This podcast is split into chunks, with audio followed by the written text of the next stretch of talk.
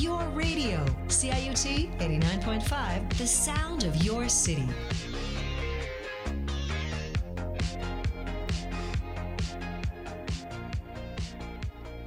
The views and opinions expressed on the following program are those of the producers and or the persons appearing on the program and do not necessarily reflect the views and opinions of CIUT FM. Welcome to the Radical Reverend Show. And today the focus is on Northern Ontario. Yes, there is such a thing to you downtown Torontonians. Um, it does exist. Uh, and we have two phenomenal representatives of that area on the show to do for, uh, today. France Gélinas, who has been, um, she just said, like 14 years in October, a member of provincial parliament for Nickel Belt um, and health critic for all of that time. So, of course, we're going to talk about health, um, but also all things north. And then in the second half of the show, we have uh, Sol Mamakwa. He's been on before as well. And he's going to talk about First Nations and Indigenous in the north and the issues that they're facing, which we're a little bit more aware of in the south. But again, you know, we need an education here. So let's focus in. And of continuing what we've been doing on the Radical Reverend show for many months now, we're also going to be looking at activism and what works and sometimes what doesn't um, to actually get laws and policies changed in government. So, France, welcome to the Radical Reverend Show. It's so good to see your face again. Oh, it's a pleasure to see you, Sherry. I missed you every day at Queen's Park. Oh, I miss you too, France. You were like a voice of reason and calm. so, so, so 14 years. So, first of all, let's start with the new regime there. Um, what's it? What's different? You know, what's similar? To the last. Okay, give uh, Sherry. Sorry, give me one sec. One no second. problem. No problem. Um, yeah, speaking I'm here. on a Zoom call. Bye. Babe. See you later. Bye. the joy, the joys of working at home and from yep. home. yep, yep, yep. Great. So yeah, so so what's what's it like now with that crew across the aisle from you? It's really, really different. When we first started, uh, there was like from our lobby, you can hear the opposite lobby. And it was like the big rah rah, like they were walking into a football game. And when I say uh, uh, NDP, you all clap. When I say uh, the workers, you all sh- chant. And it was like really, really weird. It was like, yeah, you they were sitting in the bleacher at a, at a football game cheering on cheering on their premier and uh, and yeah, that that was weird. There was also a lot of uh, there's always some banters going back and forth uh, from one side of the aisles to the other, but some of it was really focused. Uh, we have members of the LGBTQ in our caucus. We have members of the Black caucus in our caucus, um, uh, and uh, some of the uh, the things that were said were quite hurtful and um, quite narrow minded, quite hurtful. And I would say the transition was really difficult. Um, it was, uh, yeah, the lack of respect, the lack of decorum, the lack of uh, um, all, all of this uh, does not lead to good democracy and does not lead to uh, Queen's Park making good decisions and looking after the people of Ontario. So all of that was really tough to adjust to. Um, uh, since uh, COVID, uh, there are uh, restrictions as to how many MPP can be in the chamber at once. So now that there are less people, uh, the tone has come down a bit. And uh, through working through the, I would say, with open minded people on all sides of the aisle. We were able to tone down a bit the rhetoric, uh, especially toward the LGBTQ members of our caucus, as well as the visible minority members of our caucus who were uh, targeted whenever they stood up and uh, making, making them realize how hurtful uh, this is. And and the precedence it sets for everybody else who is a visible minority and everybody else who's a member of the LGBTQ.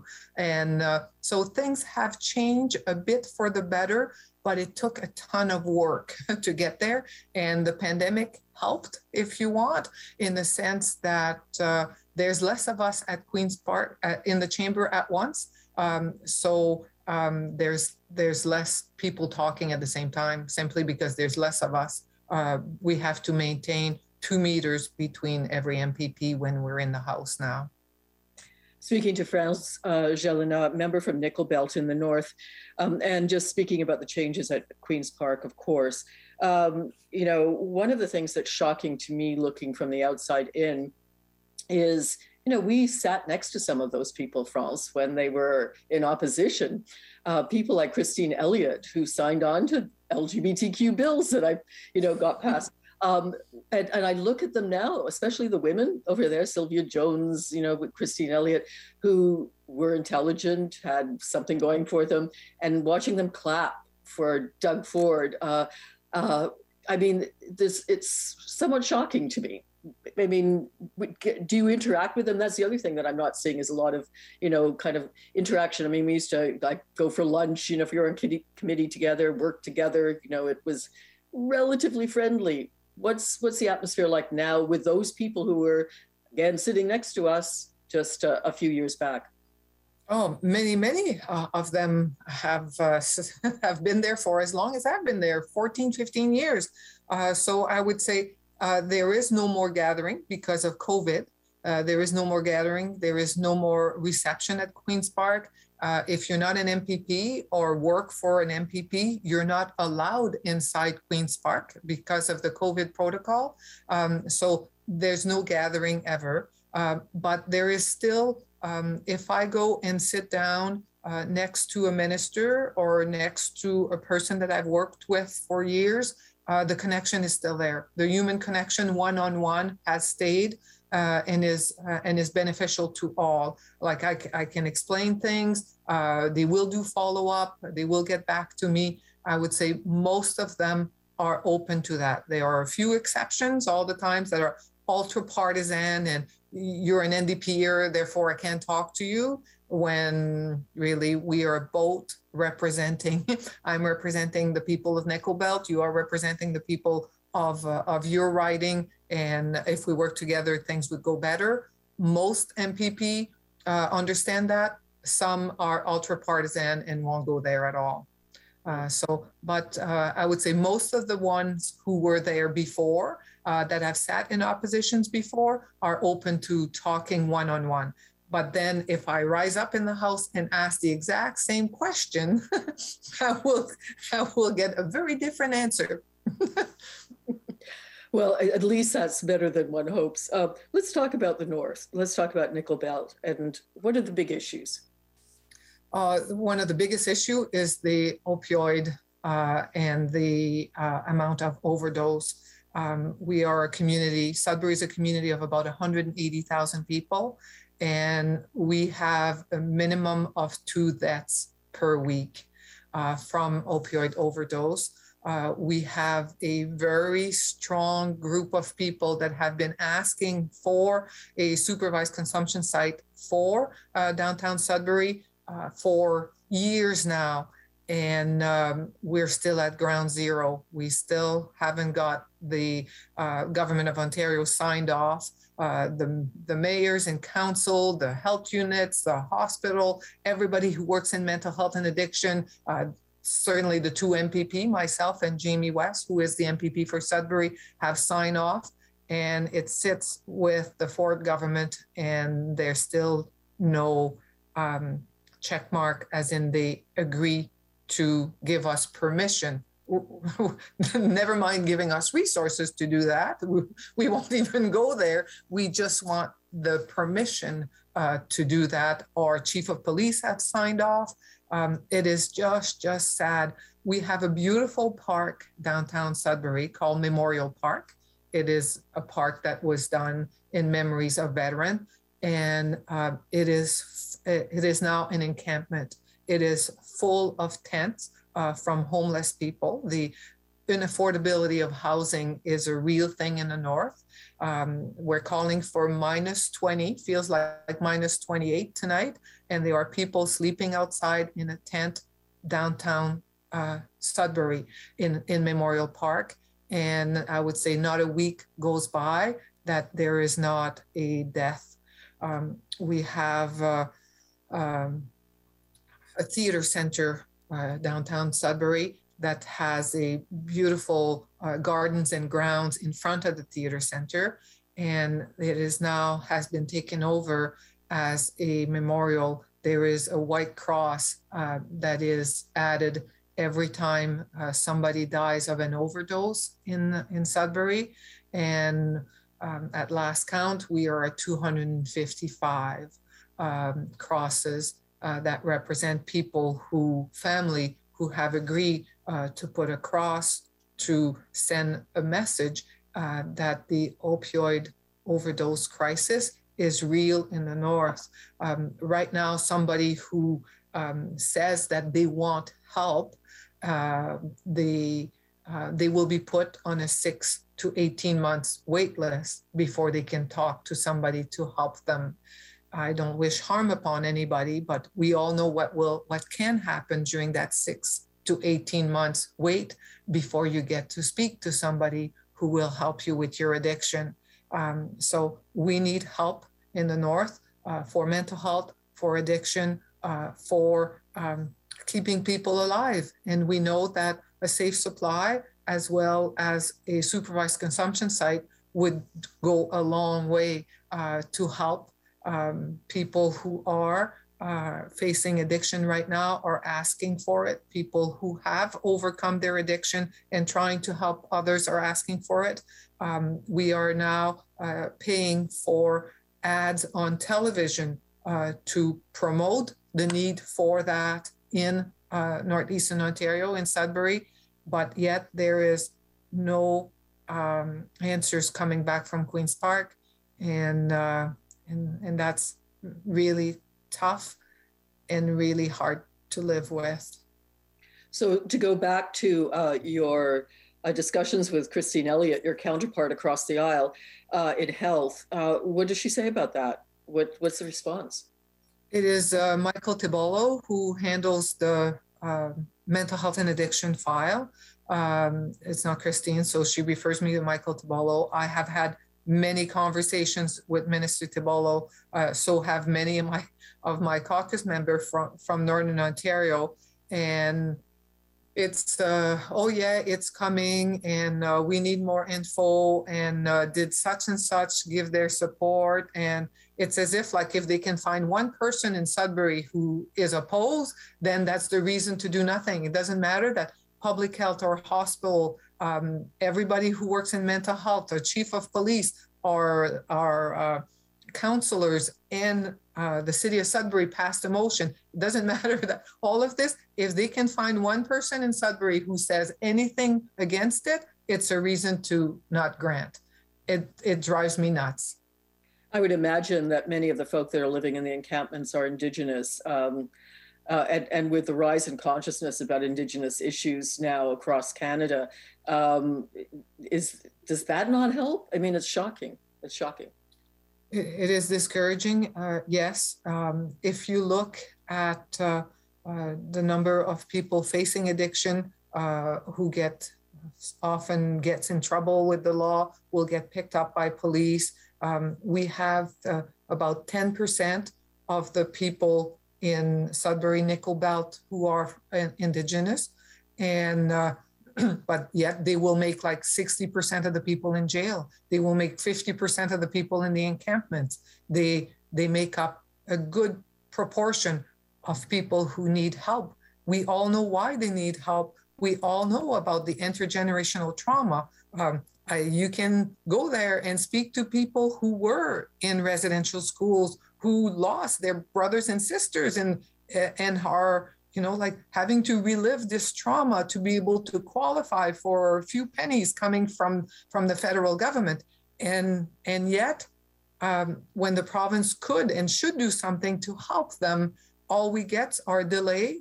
There's no new resources coming our way. Um, you know, like there's supposed to be uh, 1.9 billion dollars from the provincial government in the next 10 years for mental health and addiction. This is matched by 1.9 billion dollars coming from the federal. We're talking big money here. 3.8 billion dollars in, in mental health and addiction is a game changer for for Ontario. It's a huge amount of money, but yet that money is not flowing. It's like it's as if like this is a promise for the next 10 years and it will happen in the ninth and a half year. Um, I, I want it to happen now. You've made that commitment. The money from the feds is flowing to the province. Let's make it flow to the people of Sudbury uh, and, and, and let's save lives. It's as simple as this.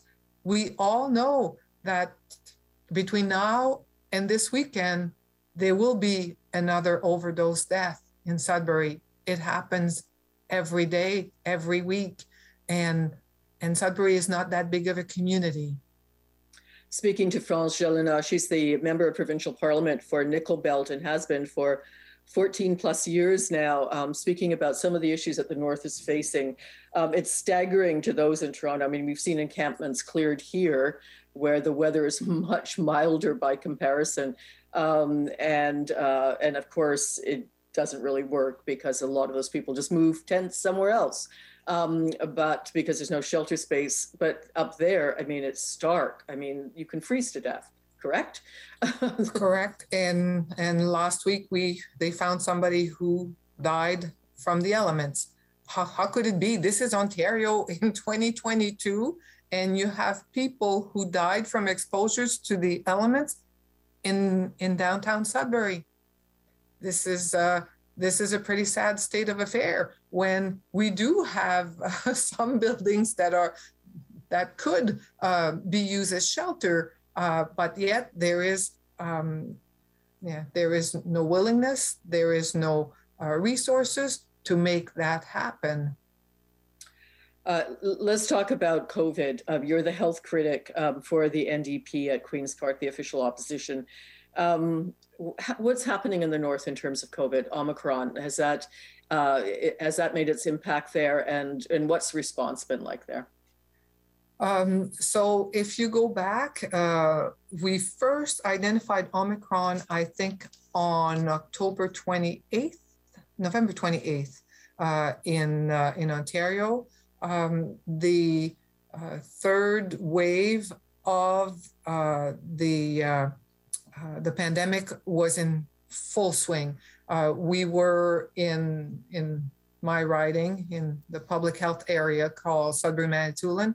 We were the one who were rating the highest uh, percentage uh, case uh, and community transmission, really, really high in our community. Our, our public health had put measures in place specifically for our area because um, although we did pretty good in the first and the second wave, um, the third wave this fall was just uh, horrible. We have a lot of older schools where a lot of kids in small uh, classroom with poor ventilations and all the rest of it. Uh, the kids would spread it, bring it to their homes. From the homes, it would go to the workplace.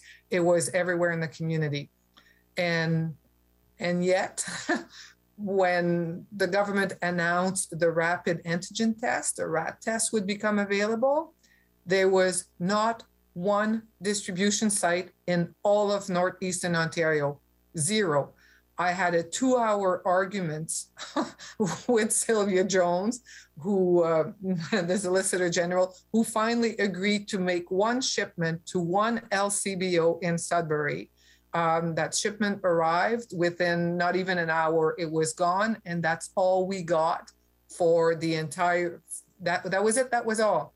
Uh, we didn't have any pop-up, we did not have any uh, access, but for some reason, you can go to any Shoppers Drug Mart and for $180, you can have five little tests available. They seem to have endless supply in Northern Ontario, but only if you have 180 bucks to be able to afford this, which for lots of people, this is not something they can afford in the middle of a uh, fourth wave of a pandemic uh, when they haven't been working or have had to stay at home because the kids are at home with uh, online school and, and all of this jazz. Uh, so it's uh, a lot of people feel like we have been forgotten. How could it be that we, at the beginning of December, we were the highest community transmission in the entire province?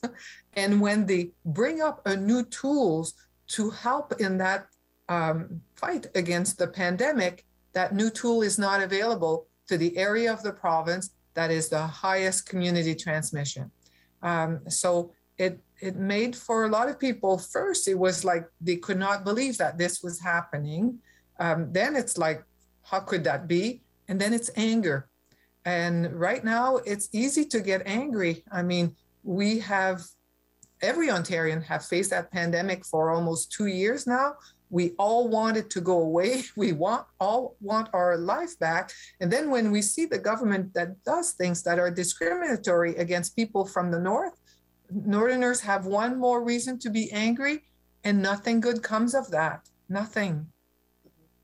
I guess that's why uh, talking about Shoppers Drug Mart selling uh, rapid antigen tests. That um, you know, there's the hashtag on Twitter now, Shoppers Doug Mart. so, so there is that. Um, shouldn't laugh. I mean, it's it's horrendous.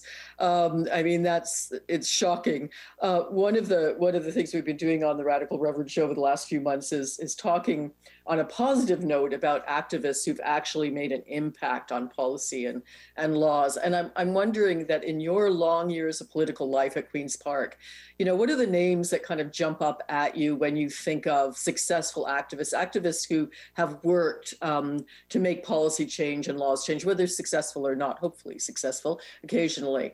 Um, anybody come to mind, France? Oh, many, many. Um, the first one that comes to mind is a nurse called Nancy Johnson.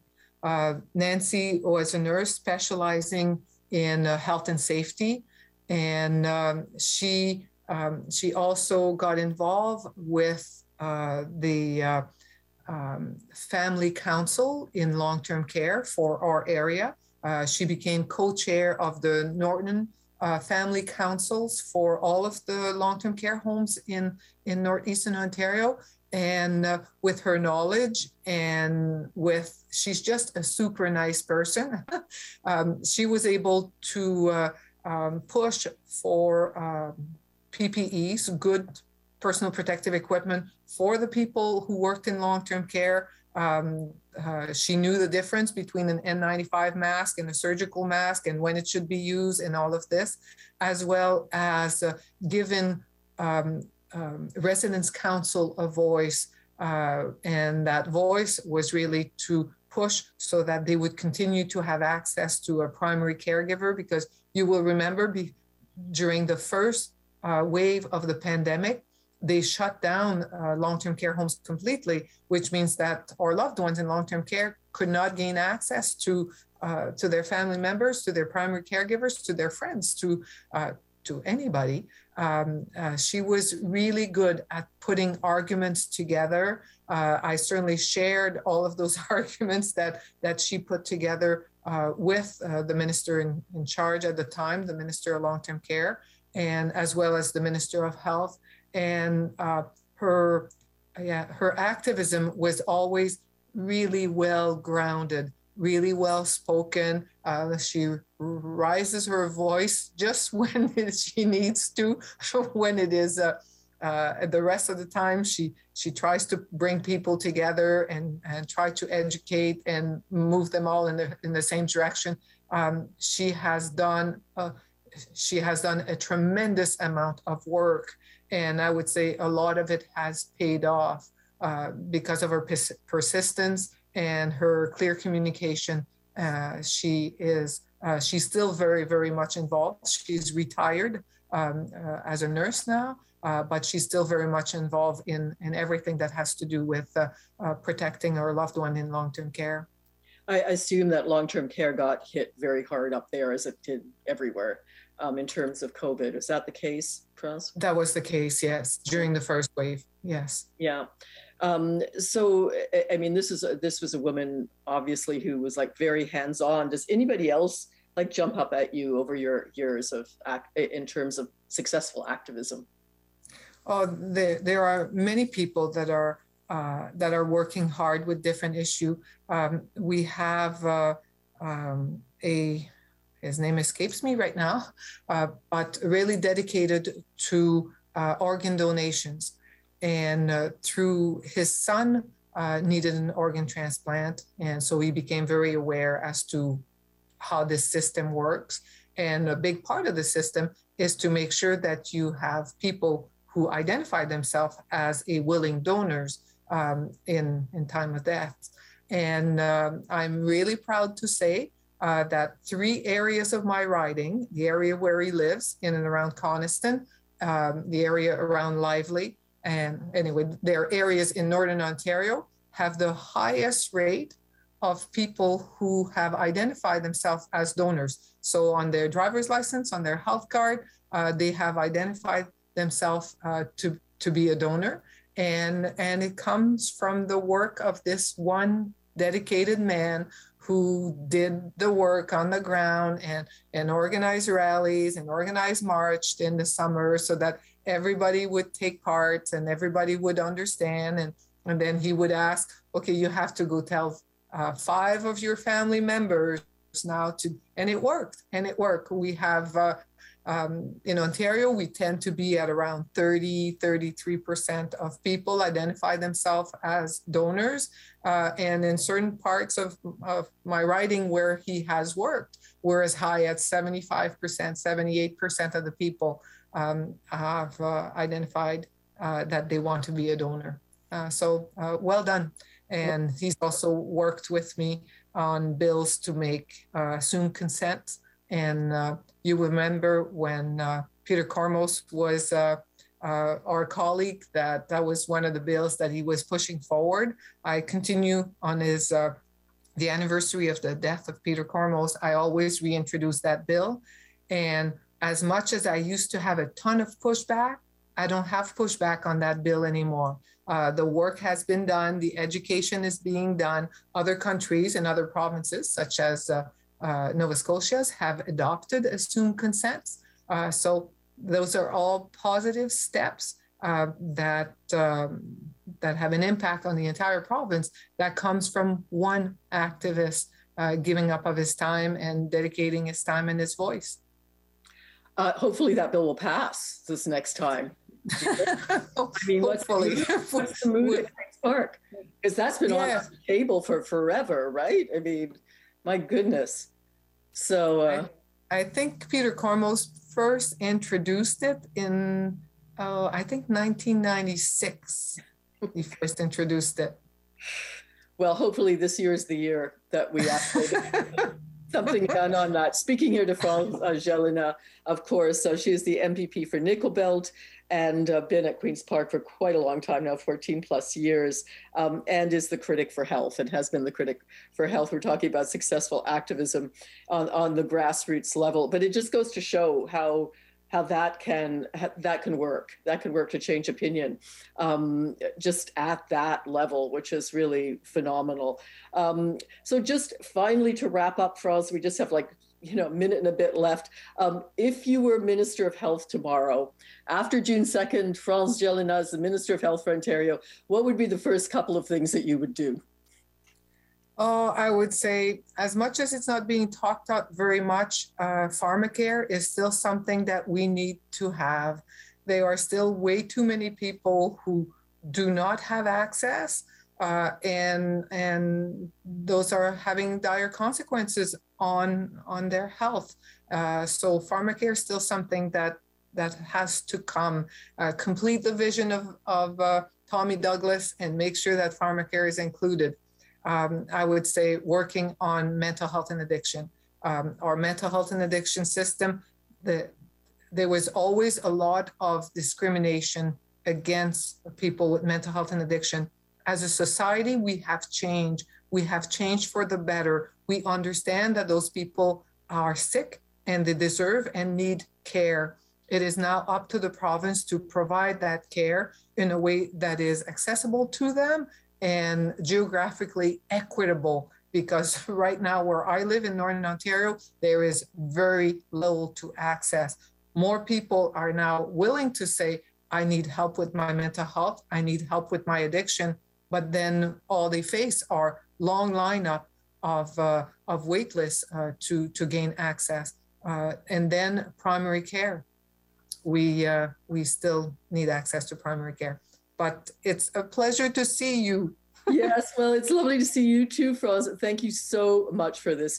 Uh, for you out there in listener land, do stay tuned. Uh, next up is Sol uh, Mamakwa, uh, Indigenous critic uh, for the official opposition. Stay tuned. The sound of your city. CIUT 89.5, Toronto. The views and opinions expressed on the following program are those of the producers and or the persons appearing on the program and do not necessarily reflect the views and opinions of CIUT FM. Welcome back to the Radical Reverend show and I'm so delighted to have the show all about the north for a change because you know down here in the deep south of Ontario we don't hear a lot about that and our mainstream media doesn't cover it very much. I'm delighted to have on uh, back again Sol Mamakwa, uh, who is a member of provincial parliament here at Queen's Park, uh, first term member of Kingfisher First Nation uh, in the north, and the member for Kiiwetinoong. So, Sol, welcome to the Radical Reverend Show. Uh, Sherry, thank you for having me here again. It's good to be here. So let's start talking about what the issues are in the north. What have you been seeing? What what is top of mind in your community? Yes, I think uh, certainly uh, being from the north and uh, a lot of uh, representation, like uh, my writing is uh, predominantly a um, you know indigenous people, and um, there's 31 First Nations that I represent and for small municipalities. So um, you know that the the way of the way we do things that are very different, at very from a very different lens, and being a provincial member certainly. There's always uh, governments play that jurisdictional ping pong on the health and the lives of people, right? So, I know right now uh, the issue that's uh, hitting the community is, you know, uh, the First Nations is the, uh, um, you know, uh, um, of course the, you know, the, um, you know, there, are people getting sick because of the, you know, COVID nineteen, and it's um, this particular community is just really hitting uh, and very high numbers, and we're at oh, like uh, at 50% of the population. And it's uh, it's really uh, because we have to understand too, uh, um, you know, at um, um, and the in the other uh, wave in the in the springtime, you know, they lost community members due to COVID. And so I can sense, you know, how scared they are. I can sense how, um, you know, people are feeling, and I've talked to some of them uh, directly, and it's it's scary for them, and uh, and you know they're being forced to isolate in homes, uh, whereby you know they have isolated and quarantined in homes, whereby you know there might be a negative there. There's a negative, you know, a negative, uh, you know, result of a test, COVID test, but but they have to go in there with positives. So which means, you know, they're forced to because there's no isolation center, right? Like, uh, so they're forced to kind of, you know, they're, you know, it's just governments are just kind of taking a gamble on the health of, of their lives and gambling on the health and their lives just to, you know, okay, you have to isolate them because they have no place. And so that's why the, the numbers are just increasing. And, um, you know, uh, I was talking to this uh, young, uh, you know, young uh, grandma, and you know, like her nine-month-old uh, grandson was, you know, had COVID and they're struggling, right? So when you quarantine, they can't do stuff, right? Like get water, get food, you know, uh, get like we have to understand. Like in the north, we still use uh, firewood for to for wood, like a wood heat, and you know, and it's just uh, you know uh, they can't get wood, and uh, so yeah. Sounds uh, it sounds unbelievably bad. You're saying 50% infection rate and, and deaths in the community. Um, so, so you know, we hear, especially from the federal government, but also from the provincial government, that they've so for Indigenous communities that they, you know, they're supposed to be getting special attention. Um, uh, have you been getting booster shots, rapid tests? Have you been getting any of that? What does that look like? That delivery system? So, um, uh, as you know, um, you know.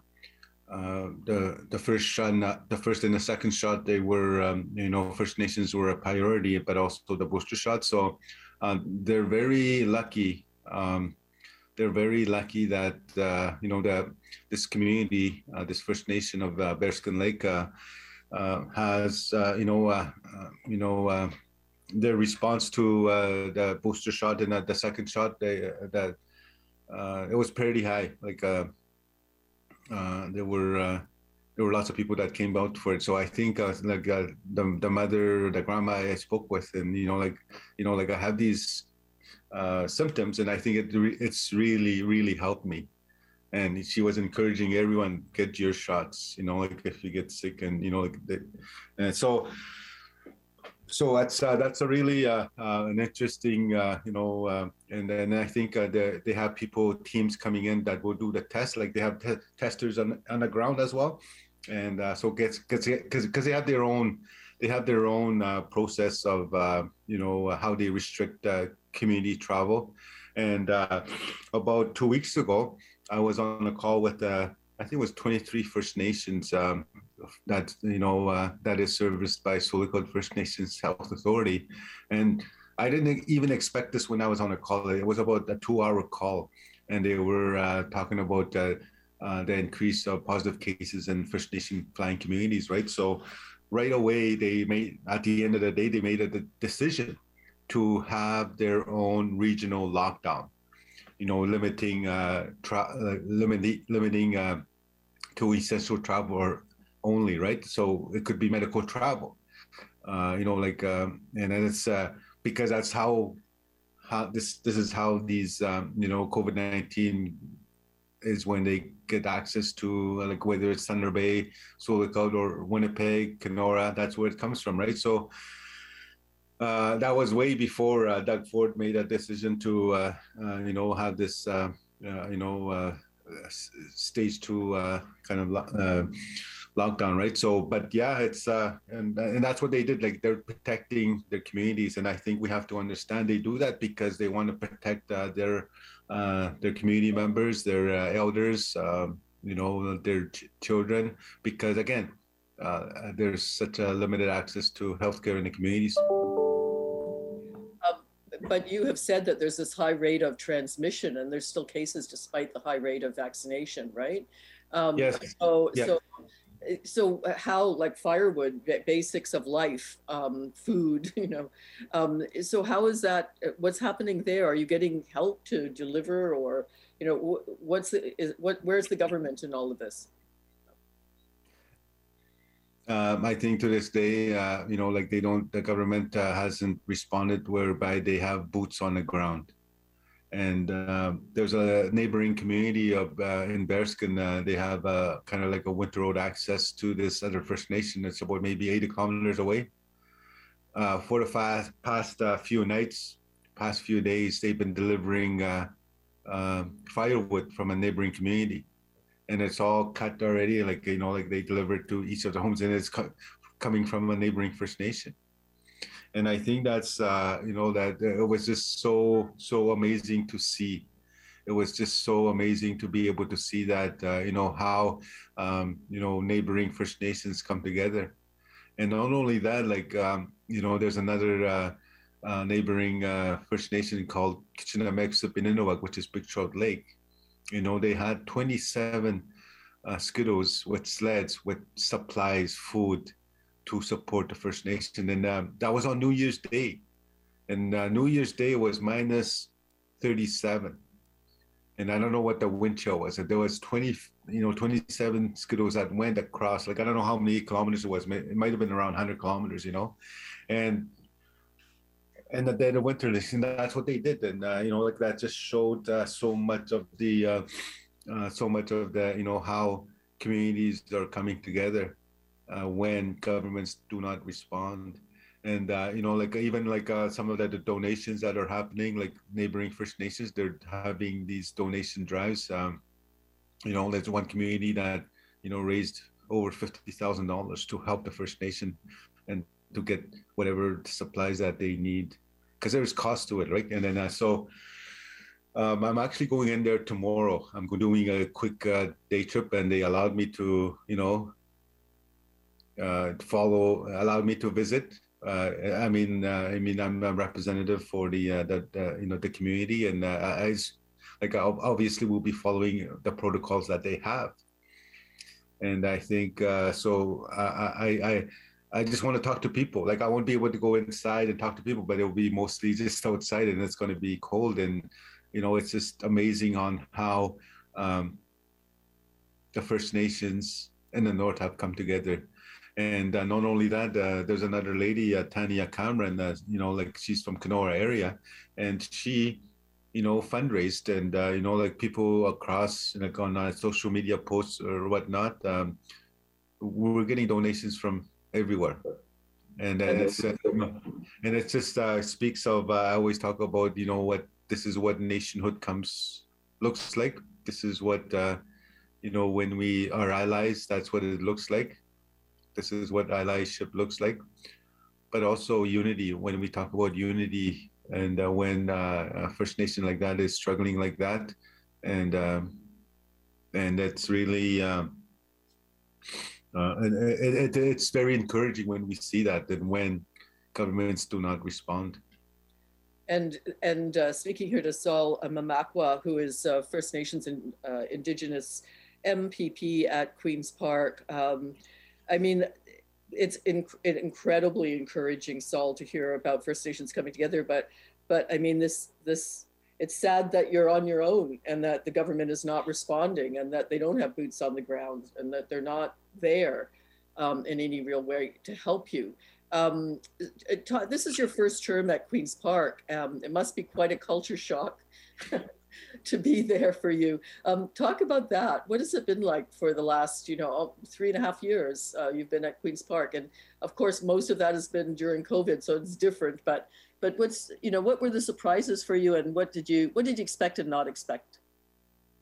Um, I think um, uh, you know, coming in uh, when I first came, uh, you know, like I knew I was coming into a place that was never built for First Nations. I knew that, but also uh, I knew what I mean by that is uh, I knew it was a colonial place, right?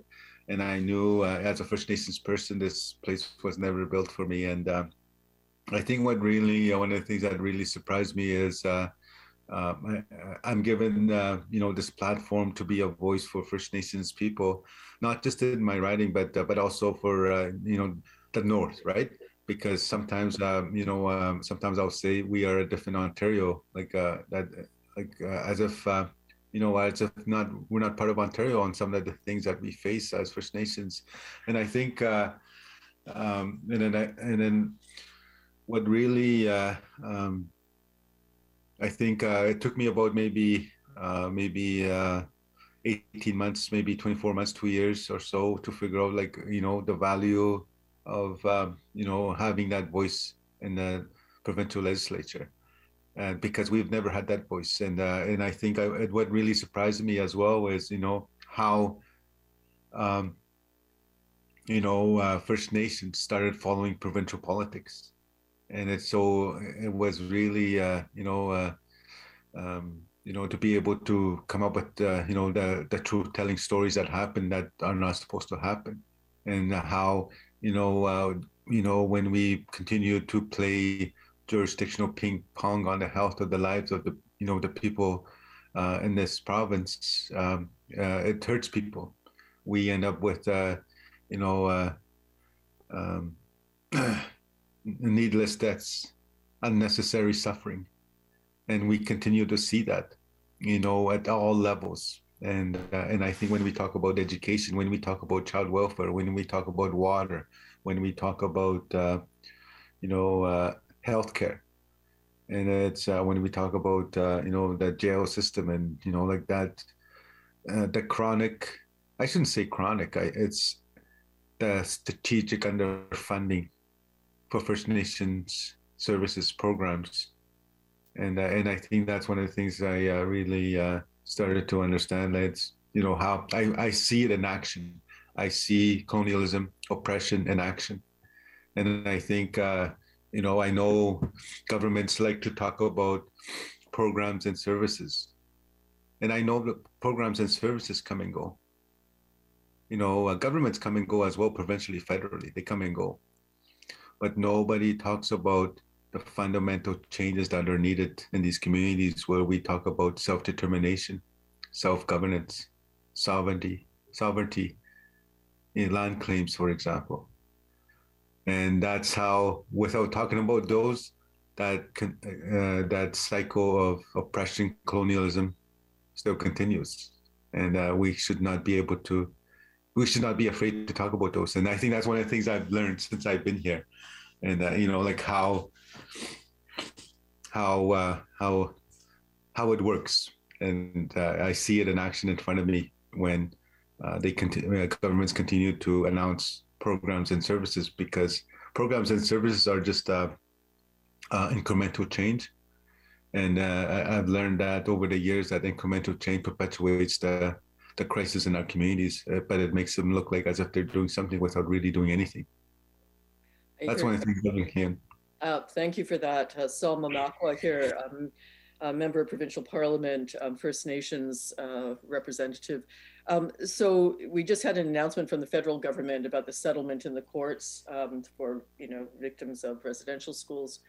Um, so we had that on one hand, and then we also hear you know um, talking about land that there you know mining uh, permits are still being given, forestry permits still being given on on contested land. Uh, so all of these announcements, like what uh, will will they make a difference? Uh, will the forty billion dollars, whatever the federal government just announced, will that make a difference in your community? I think uh, that's a uh, that's a step towards um, that's a step towards uh, making a difference, a, a, pathway to making a difference. And um, again, and I think it goes back to the actual when we talk about transformation of these services, like I think that's the work that needs to be done. We need to be able to run our own affairs, run uh, the way we want to run things. And I think uh, uh, certainly, I think uh, uh, I was listening to some the uh, the announcement as well, and it's like it was. you know, governments say the good things, right? Like they like acknowledging how um, discriminatory practices were are i should say but also you know but that's you know um, again uh, governments will say the good things as well right? Like uh, that's how oppression and colonialism works and uh, that's uh, you know uh, um, oppression colonialism 101 when governments say that and then they need to be able to follow up with action on those things right? And i think uh, it will make change. And, and, I, and I think uh, it's a step towards change. It's not going to happen, you know, overnight. It's not going. It's going to take some time, because I say that because to get to where we are, that took, you know, hundreds of years to get to where we are. You know, the way we've been treated, the way that intergenerational intergenerational trauma of you know residential school, the 60s scoop, and all the, the Indian hospitals, everything. So so it's uh, it's so it's so uh, it's so uh, it's so important that uh, you know that that this work begins, and we need to be able to do that in every sector of uh, the lives of Indigenous people in this in this country.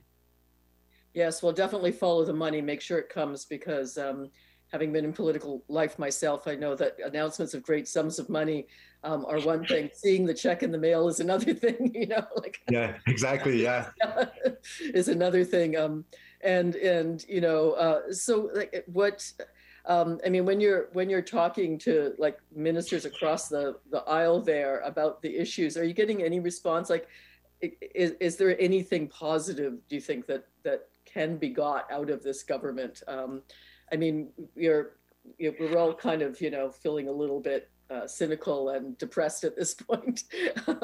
so, um, is, are you getting any response at all? And and I guess the other side of that question too is how can settlers like ourselves, you know, who are living in the big cities in the south, uh, who want to do something, who want to help, you know, how can we help? Because people are not quite sure how to do that. So maybe address those two issues. Yeah. Yeah, I know that uh, I just got off a call with one of the ministers, uh, you know, just uh, before I got on, and uh, you know, it, it, was him reaching out uh, you know like how can we help with water the water issue like because uh, i have uh, 14 long term boil water advisories in my riding and um, in about uh, I think on February first, uh, this community of Neskantaga uh, First Nation, uh, you know, will have had 27 years of long-term boil advisory. That's on February 1st.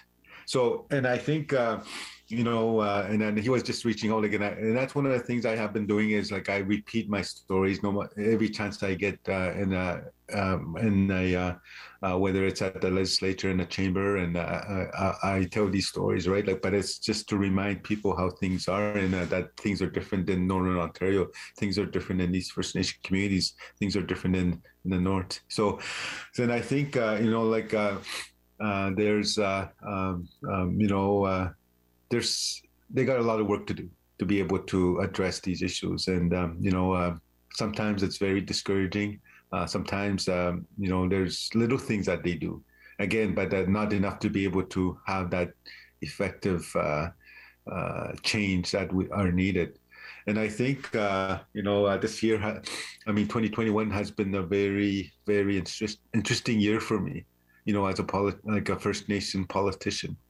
I say that because of COVID nineteen, of course, right? And then uh, not only that, uh, you know, when um, the two, two, 215 uh, remains of uh, you know uh, unmarked graves that were found in uh, Kamloops uh, in in end of May, you know, that really changed the trajectory of the thinking of the people about what Canada is about, what governments are about and the way First Nations have been treated. And I think, uh, you know, the amount of people that have reached out to me, the amount of people that have, uh, you know, um, you know, started, uh, you know, whether it's by direct message, whether it's by email, whether it's by calls, or you know, people I bump into on the street, you know, uh, they're really very supportive, and I think that's one of the things that, uh, you know, that gives me hope and uh, that gives me hope about uh, hope for change, hope for the better.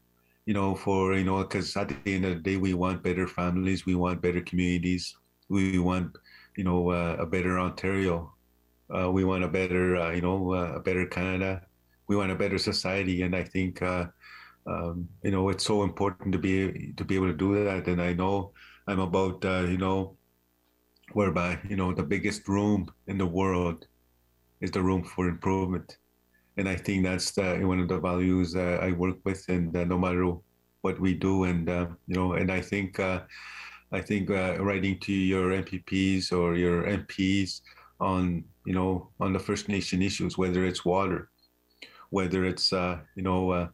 residential schools, because we still have to search the residential, the 18 residential schools here in Ontario, and we have indeed I think um, Six Nations is the only one that have started to, you know, uh, started to uh, uh, do the search, and uh, so we got lots of work in the coming decade, the, the coming years, to be able to what has happened here in Ontario. Yeah, talking to Sol Mamakwa, um, First Nations um, Indigenous member of provincial parliament um, about you know being a First Nations politician in the in the halls of colonial power. So I want to end on a, on a positive note. I've, I've been doing a series on the Radical Reverend Show on um, successful activism. Um, activists who've really put themselves out and got somewhere, like changing policies, uh, doing something on the ground, changing laws, even. Um, when I say that, that those words to you, who, do you have a, an image? Do you think of some somebody in your community who comes to mind? Um, is there, you know, an example of successful activism that you can point to it from from your community?